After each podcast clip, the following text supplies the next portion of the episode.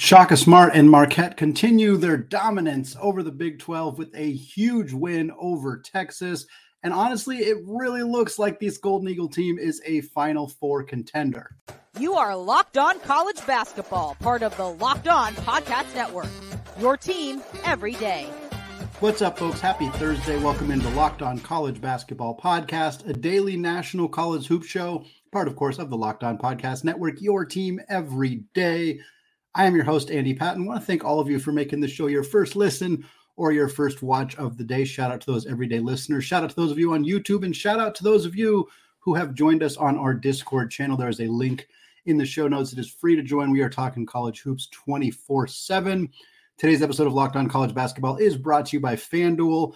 Folks, make every moment more right now. New customers can get one hundred fifty dollars in bonus bets with any winning five dollar moneyline bet. It's one hundred fifty dollars in your pocket if your team wins. So go to fanduel.com slash locked on today to get started. We got a lot to get to today. We'll talk about some waivers, a waiver approved for Efton Reid at Wake Forest, a big recruiting update for Rutgers. We'll talk about some other players who are still waiting for their Rutgers and recap some of the big games from Wednesday evening. Unfortunately, I do want to lead very quickly with Uh, thoughts about a, a very unfortunate situation that uh, happened at U N L V's campus on Wednesday, an active shooter situation. As I'm recording right now, we don't have a ton of details on the situation. It did lead to the cancellation of a game between U N L V and Dayton. And of course, we're just uh, wanting to think about all the victims, the victims' families, everybody involved in this situation. Seen too many incidents of violence on college campuses, really in many other places as well, grocery stores, clubs, et cetera.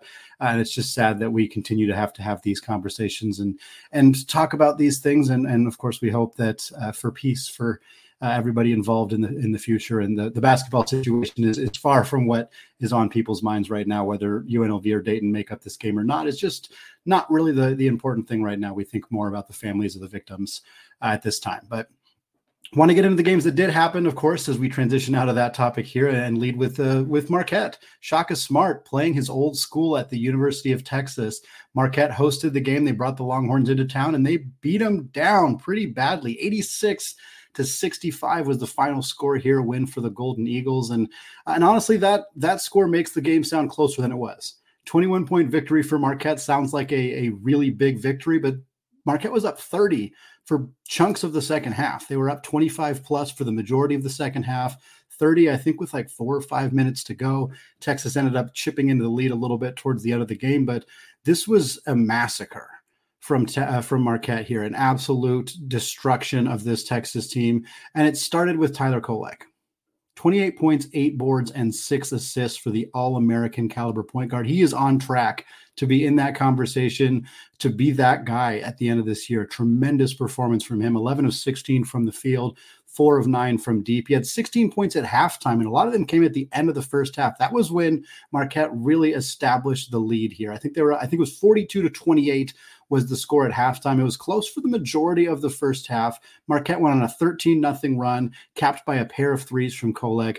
That buried Texas in the end of the first half, and ultimately they were never really able to climb back into it. We had Marquette at number seven in our rankings this week for Locked On College Basketball. They're now seven and two on the season. Their losses are to Purdue in that Maui Invitational. They also lost at Wisconsin earlier this week. That was uh, the loss that kind of knocked them down from being in that top two, three conversation. But really, this looks like a top five team from a talent perspective. There are some great teams uh, in the N C double A. We'll talk a little bit about Houston here later and the the, the beatdown they put down on Rice.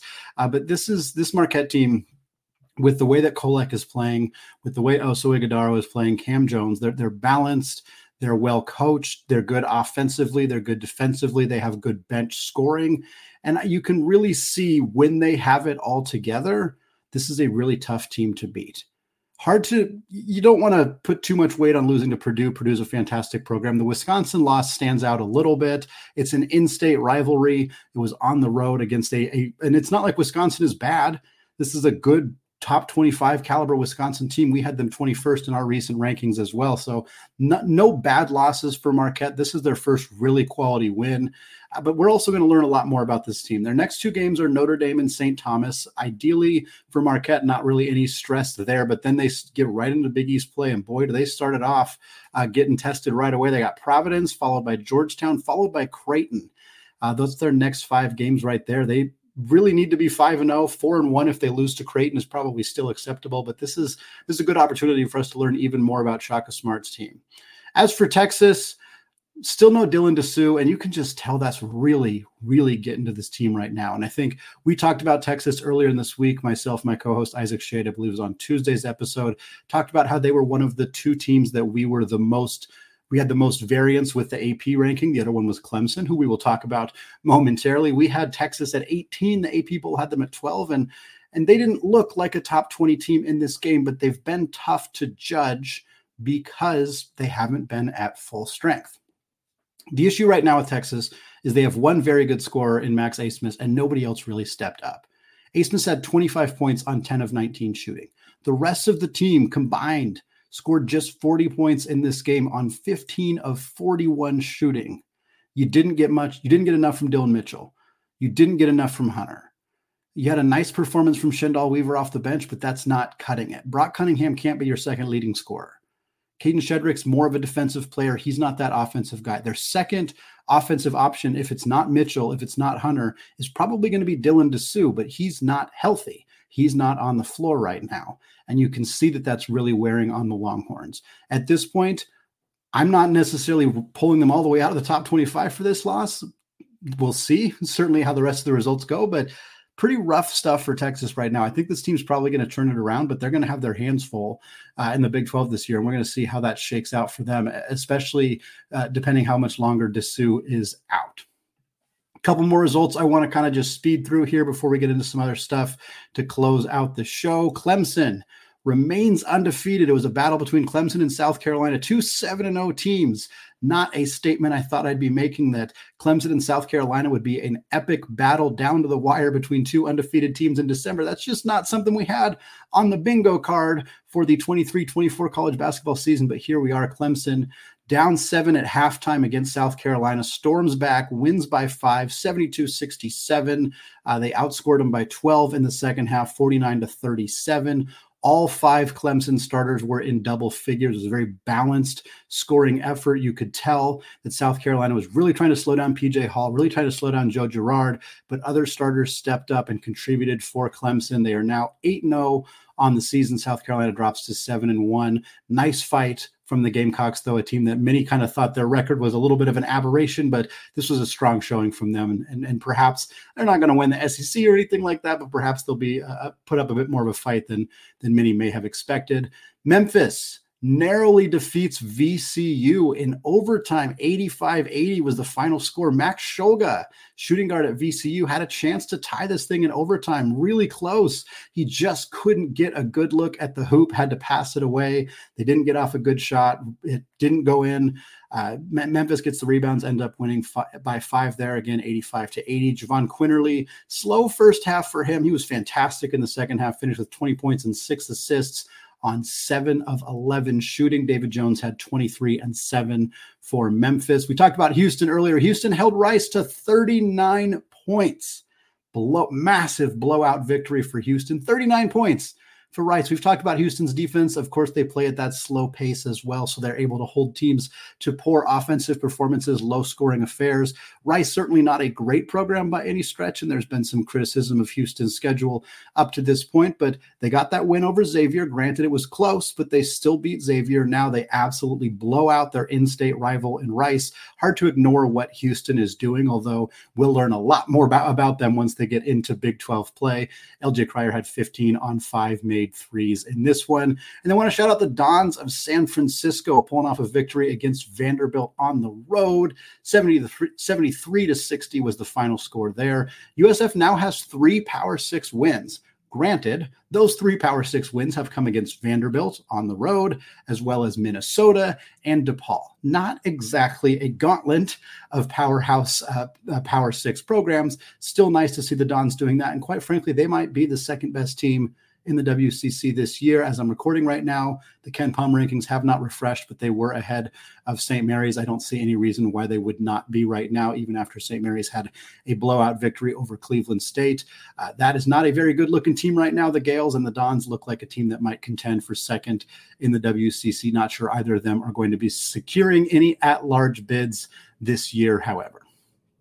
Well, Wake Forest beat Rutgers on Wednesday evening. Not a huge game to discuss, but both those programs did get great news outside of the contest. We're going to get you caught up on what's going on with those two programs after a word from today's sponsor, FanDuel.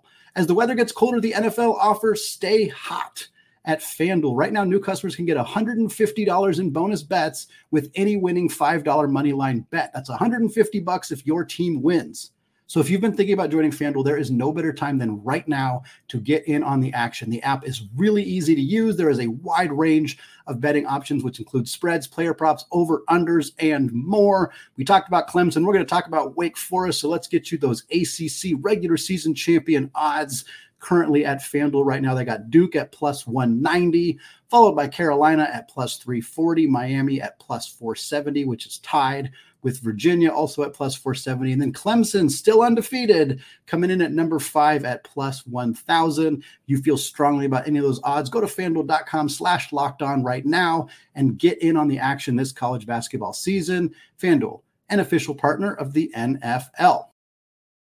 All right, folks, let's talk briefly about this Wake Forest game over Rutgers. Wake Forest absolutely destroyed Rutgers, seventy-six to fifty-seven, the final score on Wednesday evening. Nice win for Steve Forbes and the Demon Deacons. But the story surrounding Wake, surrounding Wake Forest right now is the eligibility for Efton Reid, backup center, or I guess he was the backup center in this game, center who is eligible now for the team. He was a two-time transfer in his first action with Rutgers. After only getting eligible the day before, Reid comes off the bench, has a double-double, twelve points, fourteen rebounds, tacks on a pair of blocks for good measure. Wasn't a very efficient night from Mister Reid, four of thirteen from the field. He did have four of five from the charity stripe, took a trio of threes and did not knock any of them down. But the big story here is that Wake Forest gets much, much needed reinforcements in the front court. Coming into this game, Wake Forest was three hundred twenty-eighth in the country in offensive rebounds. They were two hundred eighty-ninth in total rebounds. This was a poor, poor rebounding team.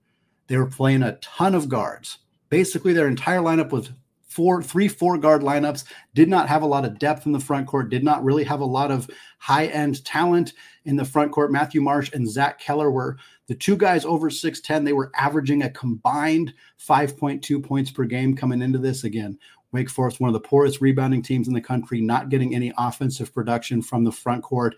Then we get into this game. Efton Reid puts up a double-double, grabs fourteen rebounds. Uh, Marsh did not even play in this game. Keller had five points. Huge, huge advantage for Wake Forest. You know, it's not, it's probably not going to move the needle a ton in the A C C, but it certainly more, makes them a more formidable opponent and allows Reid to step on the court alongside his former Gonzaga teammate in Hunter Salas. Salas is averaging about nineteen per game for Coach Forbes, a huge needle mover for Wake Forest. Reid's probably not going to make that kind of impact, but still good to have him there. Uh, Reid was uh, top twenty-five freshman in his recruiting class. He started his college career at L S U. Averaged six point three points, four point three boards in twenty minutes per game as a starter for the Tigers. Transferred after the year to Gonzaga, ended up being the fourth big behind Drew Timme, Anton Watson, and Ben Gregg. Only played about four minutes per game. I think he only played like twenty-five games. Transferred after the season. Followed Hunter Salas to Wake Forest. I didn't think that he was going to get eligible this year. Uh, there was a waiver. They gave some additional information. It does sound like, uh, obviously, whatever was in that information was enough for them to decide to give Reid eligibility. Happy for the big fella to get a chance to play this year, and happy for Wake Forest, who who's going to have a much better time rebounding the basketball, some more offensive oomph as well from the seven-footer down on the block. Not all bad news for Rutgers. Yes, they lost by nineteen points, but they secured a huge prize in the twenty twenty-four recruiting class. Dylan Harper, the second ranked player, according to E S P N, in that class of twenty twenty-four, he has committed to Rutgers. He is the younger brother of Ron Harper Junior, who, of course, also starred at Rutgers, was one of the best players in the conference a few years back. Both Ron Harper Junior and Dylan Harper are sons of Five-time N B A champion Ron Harper played with the Chicago Bulls in the nineties. Fantastic player, hard-nosed defensive star, a really, really good player. And now Rutgers gets the chance to have the highest-ranked recruit in school history, joining them in the class of twenty twenty-three alongside Ace Bailey, who is ranked number three in the class of twenty twenty-four. That's right. The Scarlet Knights have the second and third-ranked players in the twenty twenty-four class, both committed to their program right now. This is unbelievably unprecedented for Rutgers. Using E S P N's rankings, Rutgers has had six top one hundred E S P N prospects since two thousand seven. Six total. Kentucky's had six in a year. Rutgers has had six total in the last fifteen years commit to their program. They've only had one of them be in the top fifty ever. Until now, they have two of the top three prospects in the class. Uh, the Rutgers coaching staff was unrelentless in their pursuit of Harper. They went to the majority of his games in the spring and the summer, really wanted to make sure he felt comfortable. He felt committed. He wasn't just picking it because of his family. Uh, obviously, he spoke with his older brother, who is now in the N B A, uh, and, and got enough intel and and. felt confident enough to join this Rutgers program.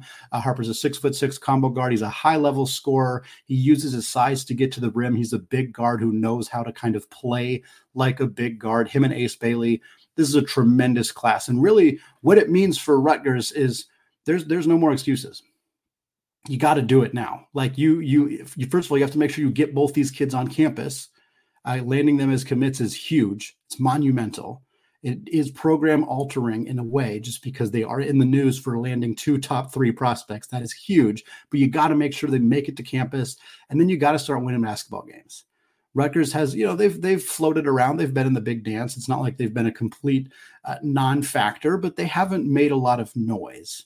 And part of it is the lack of recruiting. It's a tough place to recruit. But when you get lightning in a bottle like this, when you land two really premier talents, you got to make it count. This it's now or never for Rutgers. You know, starting next season, if you got these two freshmen on campus, you got to start winning some basketball games. You got to put them in positions to succeed. You got to put the the right types of players around them, whether it's floor spacers, defensive anchors, whatever you need to put a roster around these two guys. It has to happen now at Rutgers, because if these two leave campus and you didn't, I mean, you don't got to win a national championship or anything, but you make some noise, you make it to the second weekend in the N C double A tournament, you you make it, maybe even make it into Elite Eight, something like that, you can start to really build some momentum for your program. If these two guys leave and you don't have much to show for it, it's it's this isn't going to happen again. So you got to start making that noise right now. Uh, happy for Rutgers. I'm sure any Rutgers fans listening to the show are ex- incredibly ecstatic about the future of this program with Harper and Bailey in the mix, but the pressure is on. It is now time to turn it around and, and start to really make some noise, because this isn't going to, like we said, this, this is lightning in a bottle. It's not necessarily going to happen again. But we talked about Efton Reid getting his eligibility for Wake Forest. That closes the door on one of the remaining outstanding waivers, but there are a lot of other college stars who are just sitting, waiting, wishing, hoping right now, still haven't heard back from the N C double A. Either they've ha- they haven't had their waivers approved, they had it denied, and they are on appeals process, whatever it may be. We're going to talk about a few of those guys who are still waiting and why this process has taken so long after a word from today's sponsor, Prize Picks. I've been testing my skills on Prize Picks this season in the most exciting way of playing daily fantasy sports. If you have the skills, you can turn ten dollars into two hundred fifty dollars with just a few taps. Prize Picks is really simple to play. I can make my picks and submit my entry in less than sixty seconds. Quick withdrawals, easy gameplay, and an enormous selection of players and stat types are what make Prize Picks the number one daily fantasy sports app. It's just you against the numbers. All you do is pick more or less on two to six player stat projections, and you watch the winnings roll in. Right now, Ezekiel Elliott, he's going to be the lead back for New England, the Patriots, on Thursday Night Football. They got him at sixty-one and a half rushing yards. I'm hitting more for that right now. If you want to join me, you hit that more button.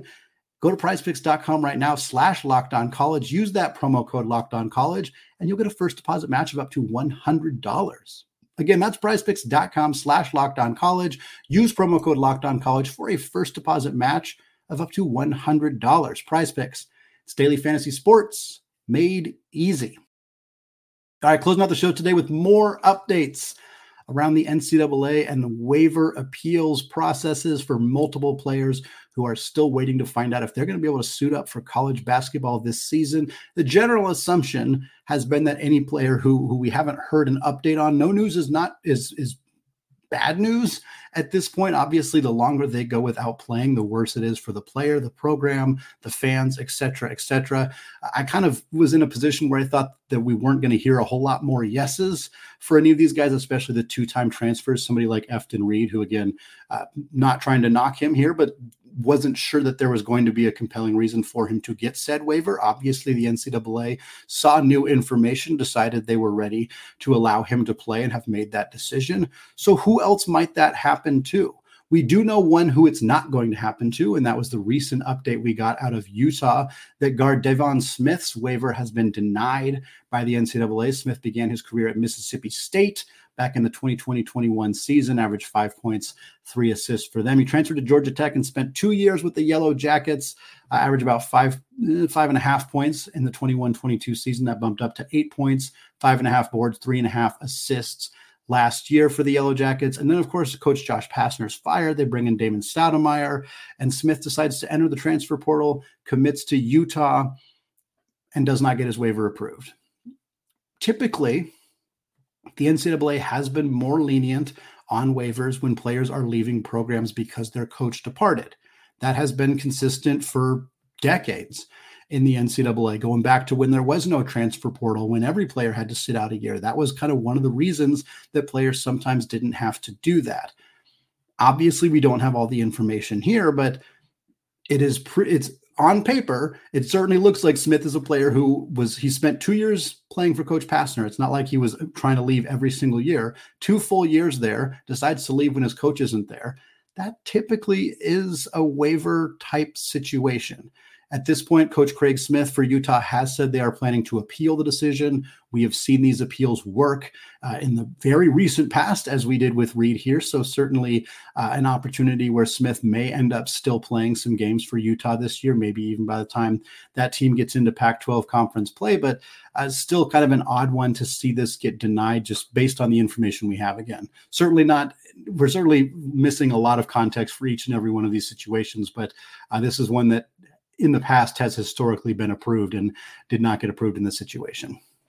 A couple more guys who are waiting on waivers right now. This is not a comprehensive list. If anybody has a comprehensive list of guys who are waiting on waivers, I would certainly love to take a peek at that. Uh, three of these guys are transfers who are waiting on waivers. All of them, incidentally, have at least some connection to L S U. Same with Efton Reid having a connection to L S U. I don't think the N C double A is intentionally waiting on anybody who happened to play at L S U at some point, but it is odd that all of these players are connected. They're the only one who is not is also an S E C player, and he's also not a transfer. Now it'd be Zvonimir Ivicic, the seven foot three Croatian center for the Kentucky Wildcats. John Calipari's team uh, has had some really high highs this year. The b- massive win over Miami, the great game against Kansas that they lost, one hundred eighteen points against Marshall. They've also had some mystifying games, barely beat Saint Joe's, lose at home to U N C Wilmington. But a lot of the prevailing thought about Kentucky is that once they are at full strength, Aaron Bradshaw's only played one game. He's only played thirteen minutes, and that came in that loss to Wilmington. He's He's got to get his feet wet. He's still got a little bit of time before he's back at full strength and, and contributing in the way that he's capable of contributing as a top five prospect in that twenty twenty-three recruiting class. Ugena Onyenso is not back yet. He's He might be back soon for Kentucky. That's some more size, some more depth in the front court, desperately needed. But Ivicic is a huge key. This kid is tremendous. Very, very talented young man out of Croatia, uh, could immediately impact Kentucky, but he hasn't been able to play. He did. He was committed to Kentucky back on August first, didn't make it to campus until October. That slowed the process down in a big way. He is eligible in the sense that he's enrolled in classes and, and able to maintain his eligibility that way. The problem, according to recent reports, is that Ivicic is, they're, they're checking his amateur status. And in the era of N I L, where student athletes can get paid to play college basketball, some might roll their eyes at the idea of players who played professionally overseas not being able to still play college basketball. I understand that there's some complications to the rules. Um, so not, I'm not going to get into it. And also I'm not going to pretend I'm privy to all of it necessarily, but uh, you still cannot get paid to play professionally somewhere else and then come play college basketball. You, you would be giving up your amateur status. Amateurism is still a factor in college basketball. Vesic played professionally with S C Derby in Montenegro. The N C double A presumably is continuing to do research to find out if he did anything that would violate their current amateur rules and prevent him from being able to play. That is my understanding on the situation. However, this was the same situation U C L A was in with both Burke and with Ade Mara. Both those guys got cleared. Mara got cleared before the season started. Burke got cleared right before the Maui Invitational. Those guys are from Spain and Turkey, respectively. Both of them showed up on campus about a month sooner, but it's been over a month for for Vesic. The situation is ongoing still. Uh, really tough for, for Calipari. I think if they had him eligible uh, and able to play on the floor, it would certainly change the dynamic. It'd be interesting to see what that would do to their roster construction, what that would do to their lineups. They've been playing really guard heavy. It's helped with breakouts for guys like Reed Shepard and Ron Dilling, Rob Dillingham, excuse me. Be curious to see what that looks like when Bradshaw's at full go, if Vesic is able to go at full strength as well. And of course, in Yenso. Going to change the fabric of this Kentucky roster, probably in a good way, but certainly going to be curious to see what that looks like. This is on the assumption that Vesic does eventually get cleared. That may not happen for him at this point.